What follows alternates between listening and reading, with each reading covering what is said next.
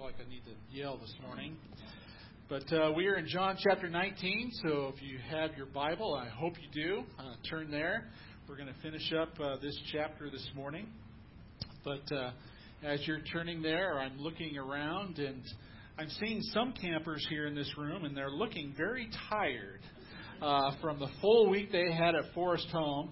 And I'm sure counselors are probably even more tired but they all had a great week, and so I'm looking forward to hearing uh, some of their stories in the days ahead. But uh, thank you for praying uh, for that ministry. Well, this morning we're looking at uh, Jesus' death on the cross. Uh, last week we concluded, uh, Jeff concluded with Jesus having said in verse 30, It is finished, and he bowed his head and, and gave up his spirit. And this morning we're going to be looking at the issue uh, of death. You know, and, and death is not a subject that uh, we like to talk about. Many people fear. And I, you know, I remember the the first encounter I had with death. It was my it was my grandfather. My, it was my dad's father. He died of uh, colon cancer, and I think I was about six years old. And uh, I remember my dad being on the phone and having heard that information and just started bawling when he heard the news. And as a six year old, that scared me death. I had never seen my dad cry before and to see this impact him in that in that way. And so that was my first encounter with death. And I've had a lot of encounters since then. And, and uh, praise God, uh, God has uh, shown me uh, the truth of His Word. And this morning we are going to be looking at the fact that Jesus is sovereign over death. Jesus is sovereign in death. He was sovereign in his own death. And John is going to point out some things that happen following him having given up his spirit. And yet, Jesus is still in control. And may that be an encouragement for every one of us that encounter death, whatever it may be, Jesus is sovereign. He's in control. He has conquered it. And you can trust him. So let's read verses 30 through 42. When Jesus had received the sour wine, he said, It is finished. And he bowed his head and gave up his spirit. Since it was the day of preparation, and so that bodies would not remain on the cross on the Sabbath, for that Sabbath was a high day, the Jews asked Pilate that their legs might be broken and that they might be taken away. So the soldiers came and broke the legs of the first and of the other who had been crucified with him. But when they came to Jesus and saw that he was already dead, they did not break his legs. But one of the soldiers pierced his side with a spear, and at once there came out blood and water. He who saw it has borne witness. His witness his testimony is true and he knows that he is telling the truth, that you also may believe. For these things took place that the scripture might be fulfilled. Not one of his bones will be broken. And again, another scripture that says, They will look on him whom they have pierced. After these things, Joseph of Arimathea, who was a disciple of Jesus, but secretly for the fear of the Jews, asked Pilate that he might take away the body of Jesus. And Pilate gave him permission. So he came and took away his body. Nicodemus also, who earlier had come to Jesus by night, came bringing a mixture of myrrh and aloes, about 75 pounds in weight. So they took the body of Jesus and bound it in linen cloths with the spices, as is the burial custom of the Jews. Now, in the place where he was crucified, there was a, there was a garden, and in the garden, a new tomb, in which no one had yet lay, been laid. So, because of the Jewish day of preparation, since the tomb was close at hand, they laid Jesus there.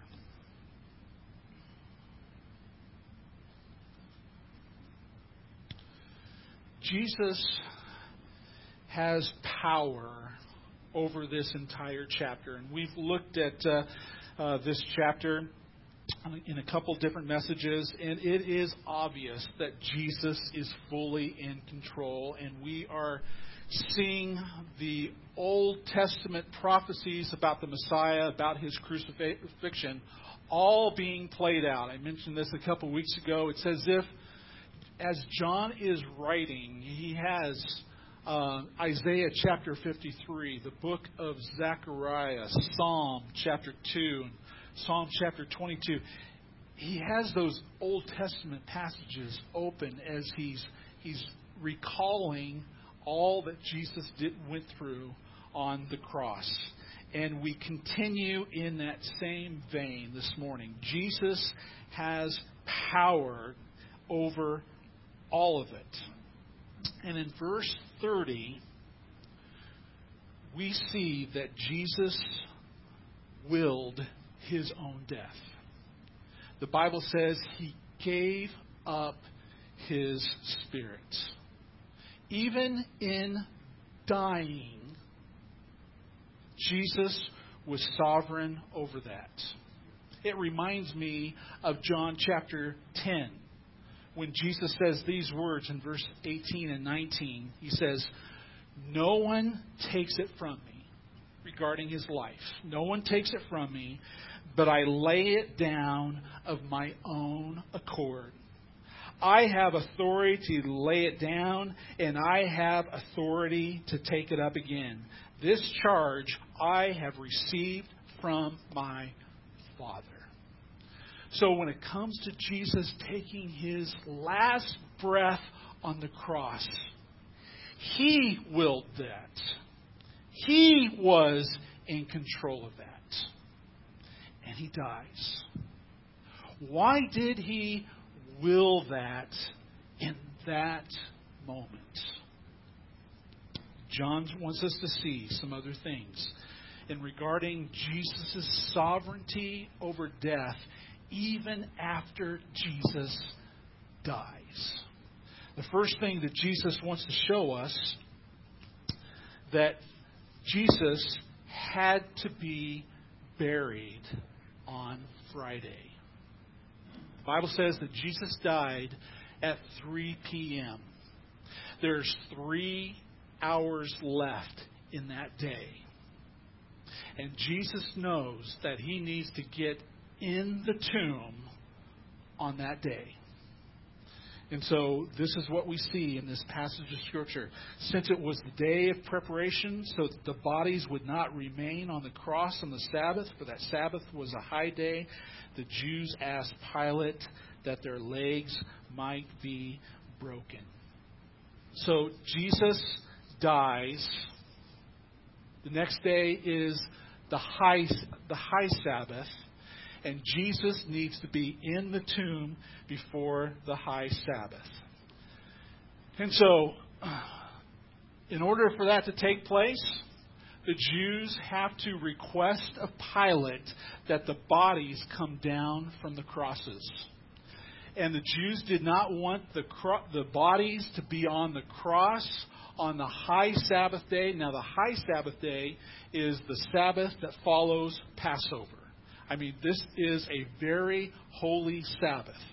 And the Jews didn't want their land to be desecrated by dead bodies still being hung on the cross. Now, I'm not sure that Jews were so concerned about um, people having died on the cross that the Romans were uh, in charge of that capital punishment.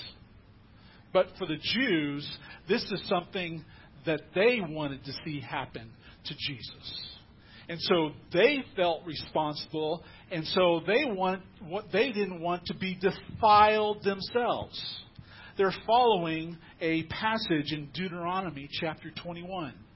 In Deuteronomy chapter 21, verses 22 and 23, it says this And if a man has committed a crime punishable by death, and he is put to death, and you hang him on a tree, his body shall not remain all night on the tree, but you shall bury him the same day, for a hanged man is cursed by God.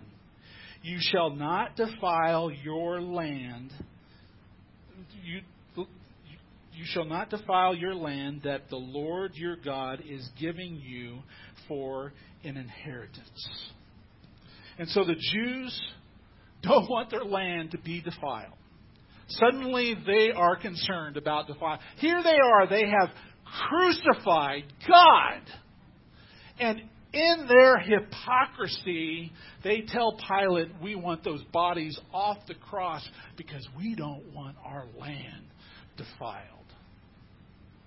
What an abomination. And yet, God was working through these evil hearts to see the fulfillment of prophecy. and so, here we see first, Jesus has given up his life. Jesus has willed his death so that, number one, he can be in the tomb on Friday. And there's only three hours left. He has to be in the tomb three days.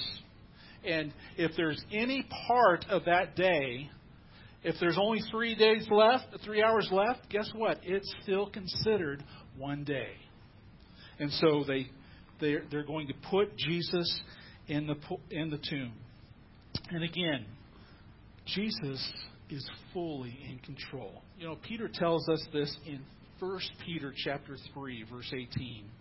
He says, "For Christ also suffered once for our sins, the righteous for the right, the unrighteous, that he might bring us to God, being put to death in the flesh, but made alive in the spirit."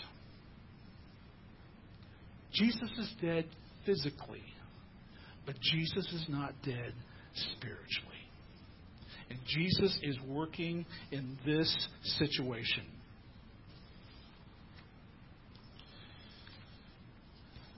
The second reason why Jesus willed himself to die was not only so that he could get in the tomb, but so that his legs would not be broken. Let's go back to chapter 19.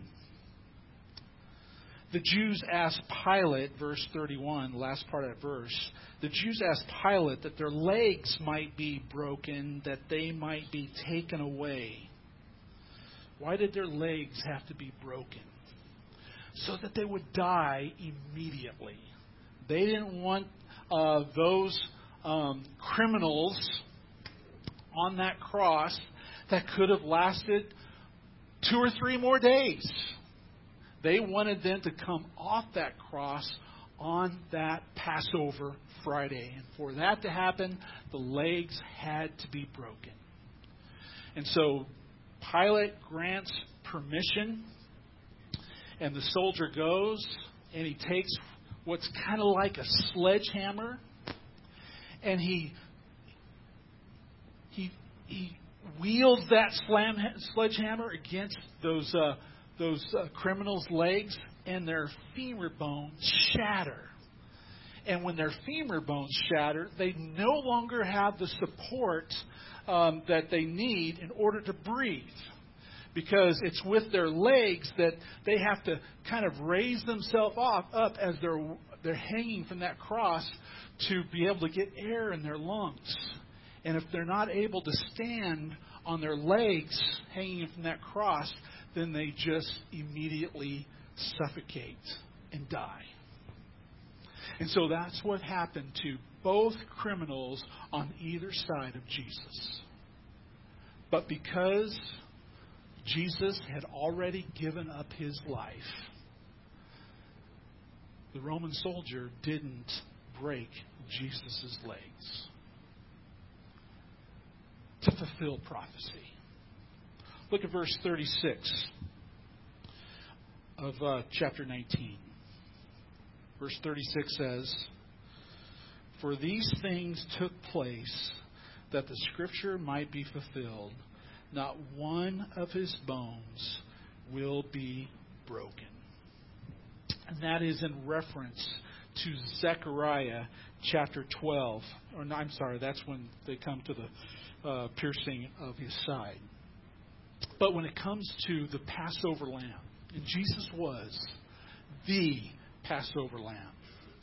Jews, when they would celebrate Passover, observe Passover, they would take a Passover lamb that was unblemished, it was perfect, it was spotless, it had no broken bones, and they would uh, roast that uh, year old lamb. And that year old lamb was to be consumed by the family on that day. And as the family consumed that lamb, they were not to break one of the lamb's bones. Look at um, Exodus. Exodus chapter um, 12, verse 46.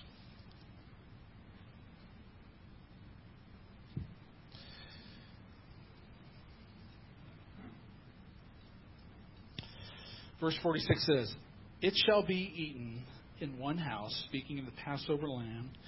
You shall not take any of the flesh outside the house, and you shall not break any of its bones, referring to the Passover lamb.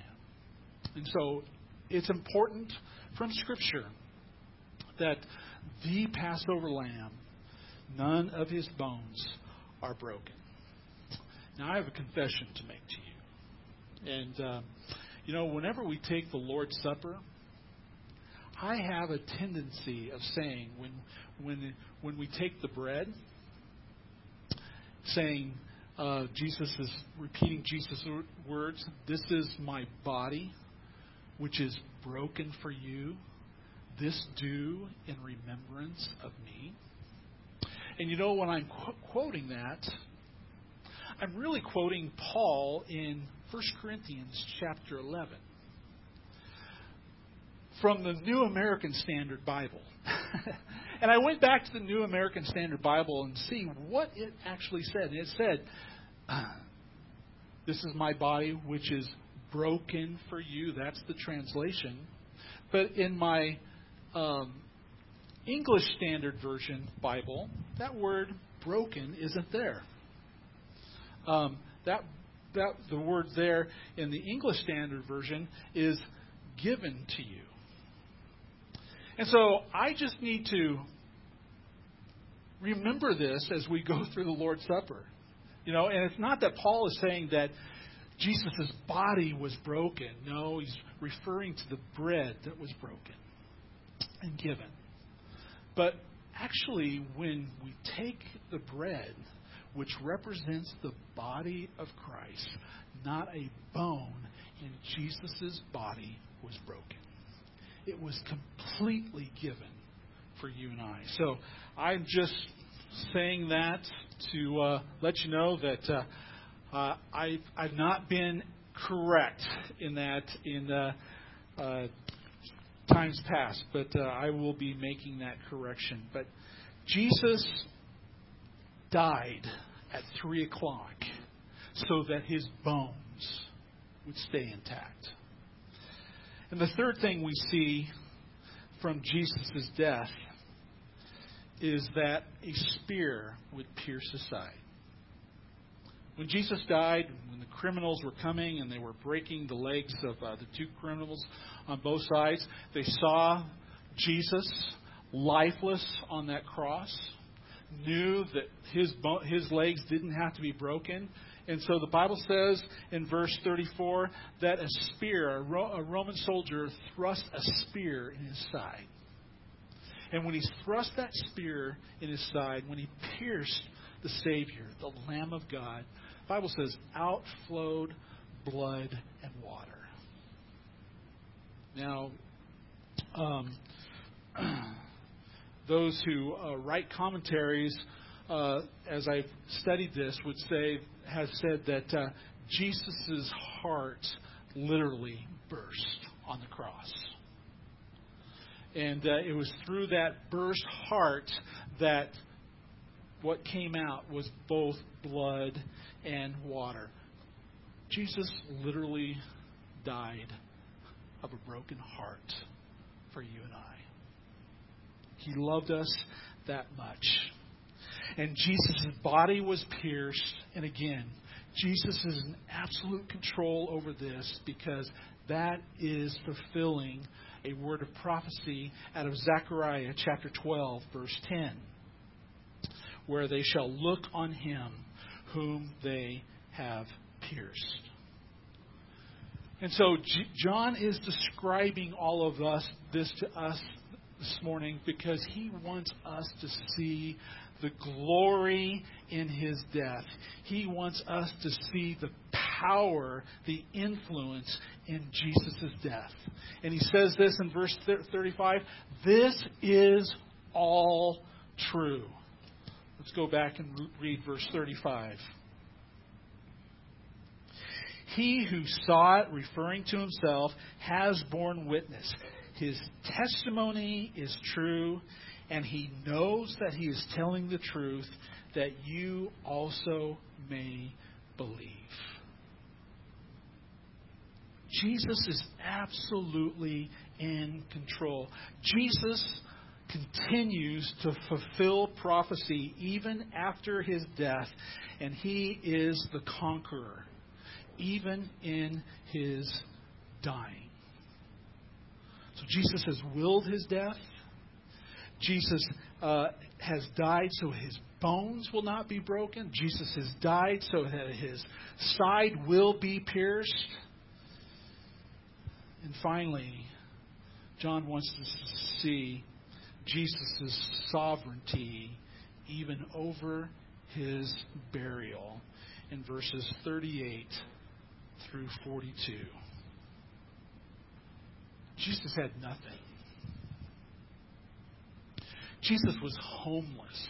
Jesus had no place to lay his head, no place to call his own on earth. And yet, in his death, he was buried in a rich man's tomb. He couldn't afford that. But here comes a man by the name of Joseph of Arimathea. Verse 38. And these things, after these things, Joseph of Arimathea, who was a disciple of Jesus, but secretly for fear of the Jews, asked Pilate that he might take away the body of Jesus, and Pilate gave him permission. So here we see uh, Joseph, who has witnessed God being crucified on the cross.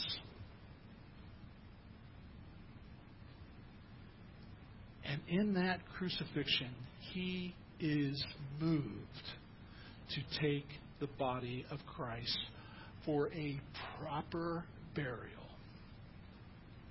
The Jews wanted the bodies down from the, the cross, but in them coming down from the cross, uh, coming off that tree, they just would have been discarded. They just would have been thrown out like chip trash.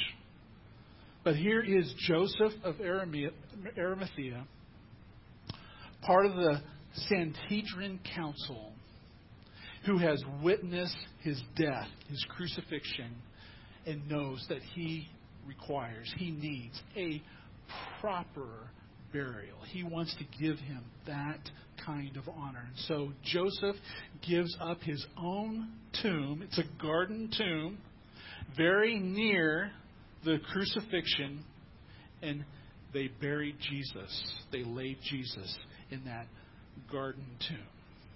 Again, a place very close by because he has to be in the tomb the same day. But even in his death, and even in his burial, Jesus has absolute control. So, what's the application for the, the message this morning from this text? John's already told us. He's told us these things because he wants us to believe that Jesus is over it all. And that, my friend, you don't have to fear death. We don't like to talk about death.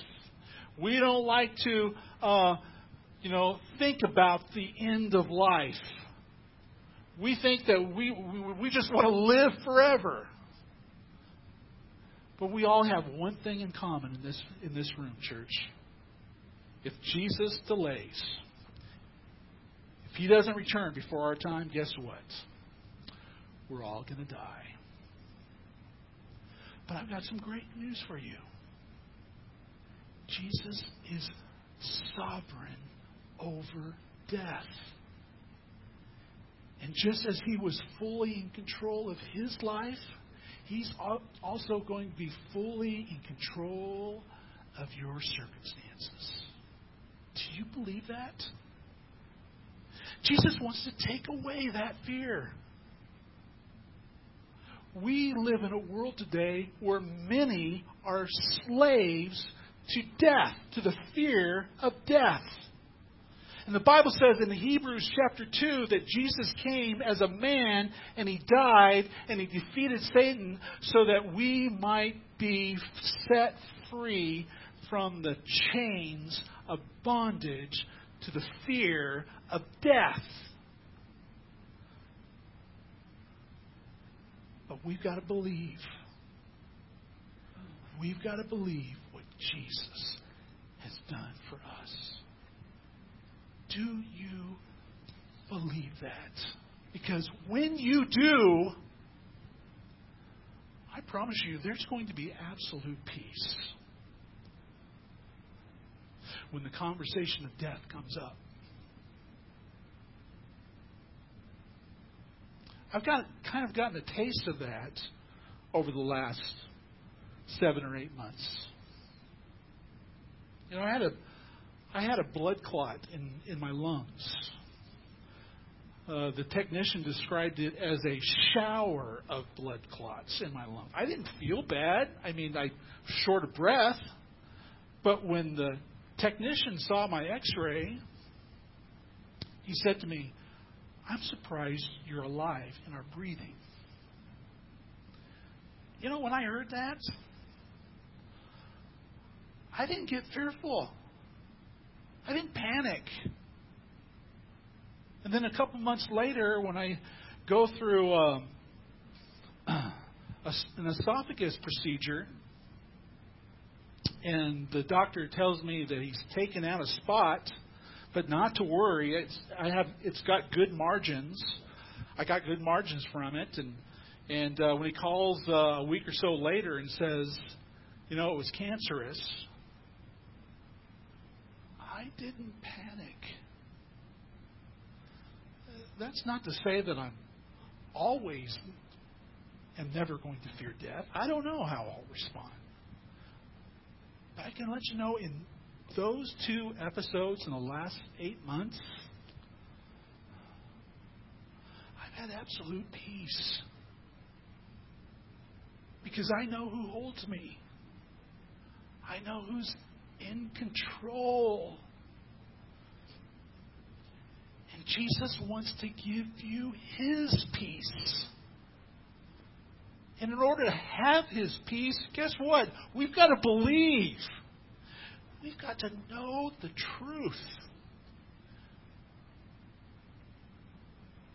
The Bible isn't silent over this issue of death. It has lots to say.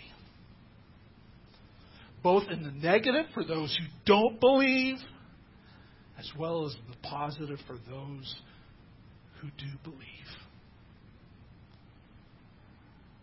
said, We're all going to die. Guess what? We're all going to live for eternity too. In one of two places. We're all going to be given a new body that's going to be made for eternity. And it's going to be spent in one of two places either in the presence of Jesus for all eternity or in the pits of hell separated from God where there's nothing but darkness and wailing and gnashing of teeth. Hell. Forever. And Jesus doesn't want you to go there. He's so serious about you not going there that he died for you. He took your punishment upon himself. And when we believe, we don't have to be afraid. Jesus can take away that fear. So that's the first application. And then the second application from this text is that we need to go public with our faith and not be afraid of what we believe. Don't be afraid of man. You know, I would be remiss if I didn't point out the courage of Joseph and Nicodemus. The Bible describes these men, or describes uh, Joseph as a disciple of Jesus in verse 38, but secretly for fear of the Jews.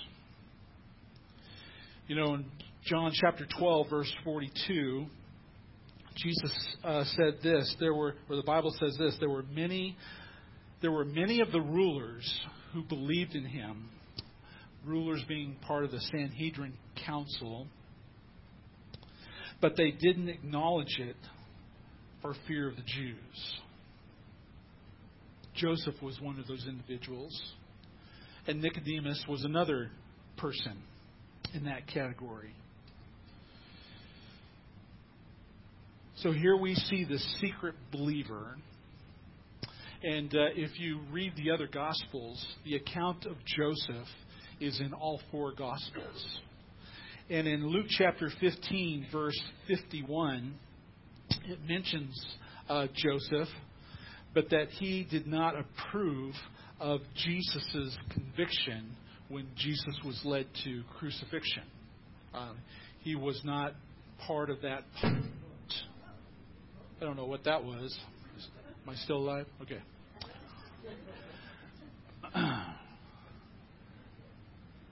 So he did not approve of Jesus' crucifixion, but Joseph is watching the crucifixion. Nicodemus is watching the crucifixion. And when Jesus, is, Jesus dies, the Bible says in Mark chapter 15, verse 43, that Joseph took up courage. Here he's been a secret disciple. Okay? He hasn't gone public with his faith. But in verse 43 of Mark chapter 15, he takes up courage and he goes to, to Pilate and requests the body of Jesus. Why did he do that? I believe because he's watched Jesus die. I believe he's watched Jesus die for his sin. He's watched Jesus take the abuse, the beating, the pulverizing of man. And Jesus on that cross has nothing but love and forgiveness and compassion for all that they've done to him as he hangs there between heaven and earth, dying for our sin. And just as the Roman soldier said upon the death of Jesus, certainly this was the Son of God. I believe Joseph witnessed that, Nicodemus witnessed that, and they gathered the courage. They were no longer going to be living in fear. Fear of man, in secrecy. And when they went to Pilate and requested the body, you know the Sanhedrin, those who cried out crucified, were uh, breathing a sigh of relief that he was dead, he was gone. This was done. We're watching Joseph and Nicodemus prepare this body, take this body to a tomb. And as they were doing that, you know what? They were putting their reputation, they put their profession, they sacrificed their future and going public in their faith.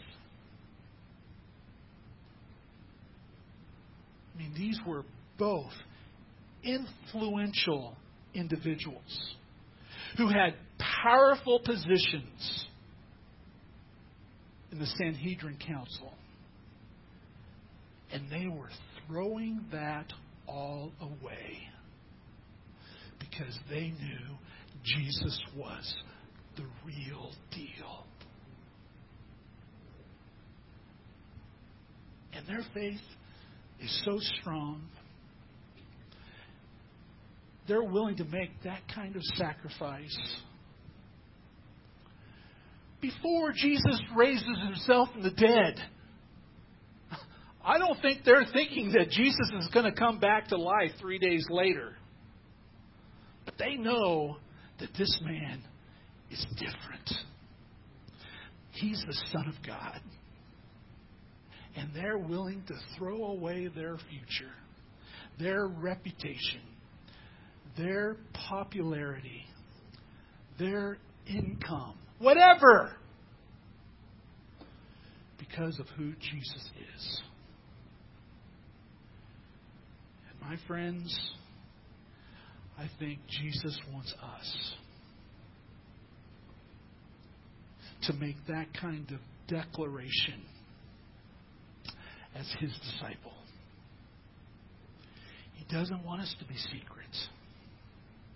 And we live in a world today, a godless generation, a, a, a world that in no way wants to recognize a biblical worldview. God doesn't exist. He's not in the equation. He's not to be a part of our culture. We live for ourselves. We do what's right in our own eyes. This is the culture that we live in today. I think from this text this morning, Holy Spirit is wanting to con- speak to our hearts that we need to go public with our faith, just like Joseph and Nicodemus did with theirs.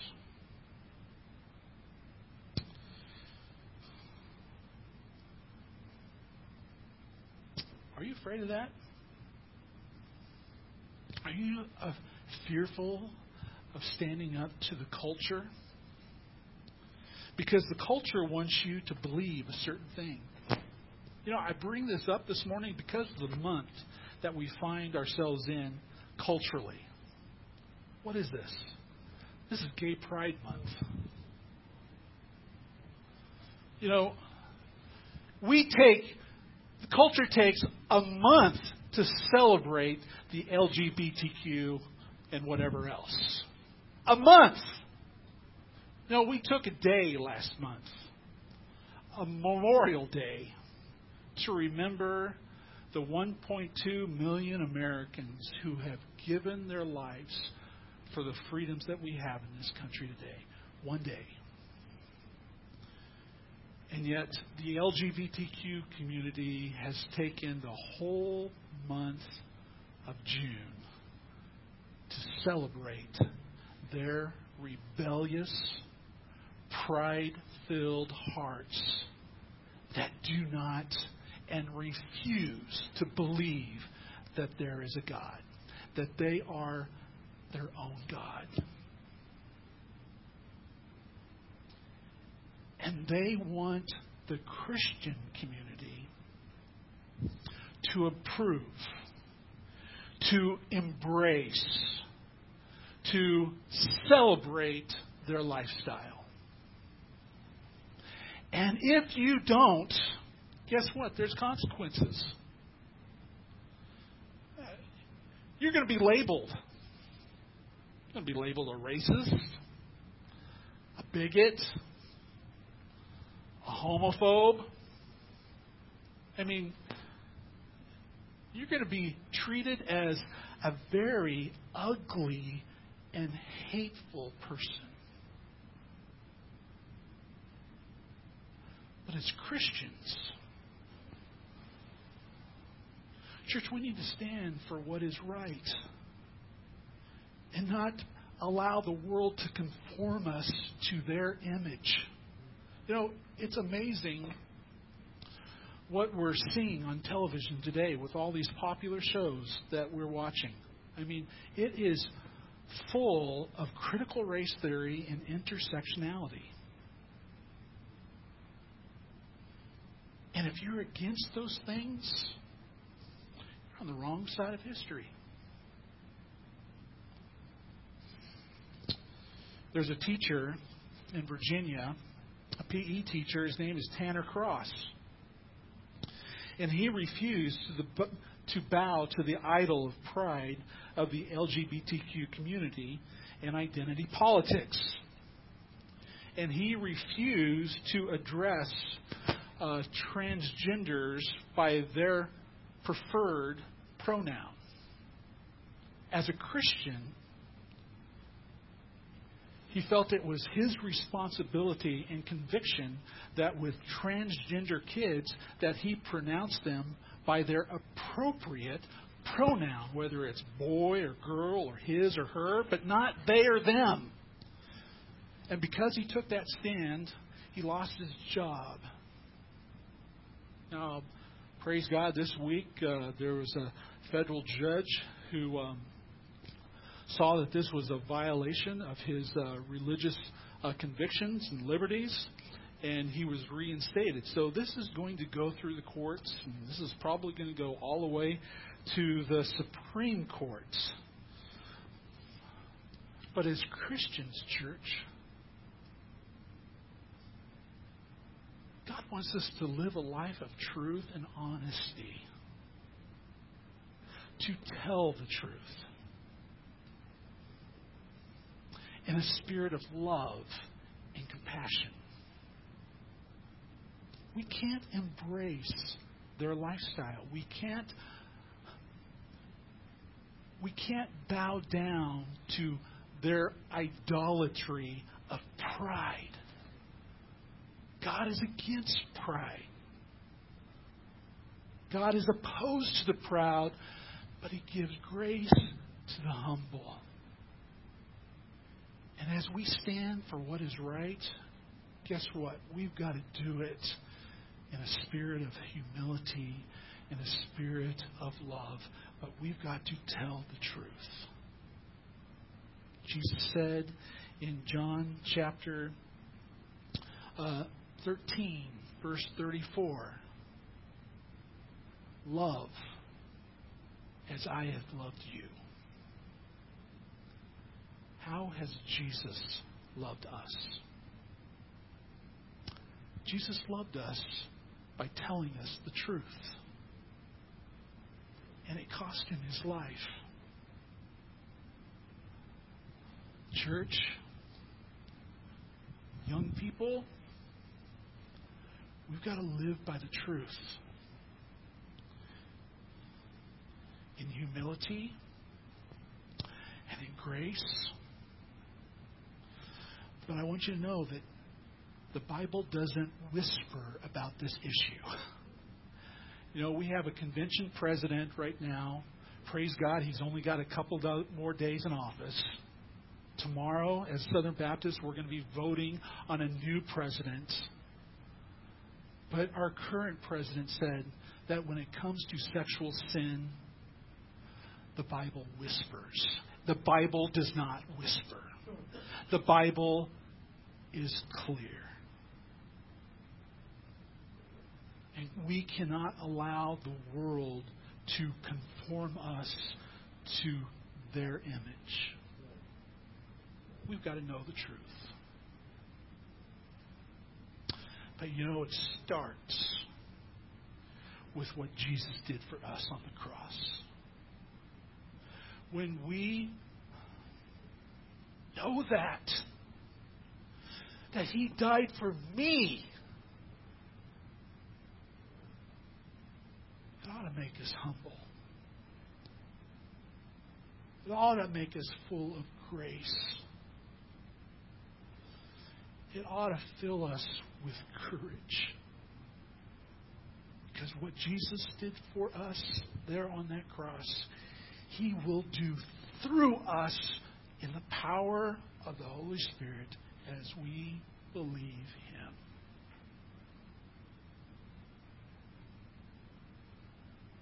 Don't be afraid. Don't be afraid of death. Don't be afraid of man. Fear God. And He will make you strong. Young people, listen to the world. I'm so glad you guys went to camp this week. You disengaged from those devices. You didn't have a chance to just be absorbed in the world. You know, it it bothers me that our young people today, they all have earbuds and they're all on their phone and moms and dads don't know what they're listening to. We're concerned about public education. I'm concerned about social media and what is they are exposing themselves to 24 7. Got to get away from that. Because that's a world that denies that God exists. It's absolutely godless. Listen to the truth. Listen to the one who loves you, who gave his all for you. Believe him, and he will set you free. He will be there when the world ostracizes you. He will be there when you lose some friends. He will be there when you're no longer popular. He will be there, and He will never forsake you. Let's pray. Father, thank you for your word. Thank you for Joseph and Nicodemus and the sacrifice that they made. That we can learn from that, but more importantly, Jesus, sacrifice you made because it was only through your sacrifice that we could be saved, that we could be set free, that we could be whom you created us to be. So, Lord, help us. Help us in this generation to be strong for you, to not be ashamed. I know, Father, there will be consequences. There will be problems. But Jesus, you will see us through every one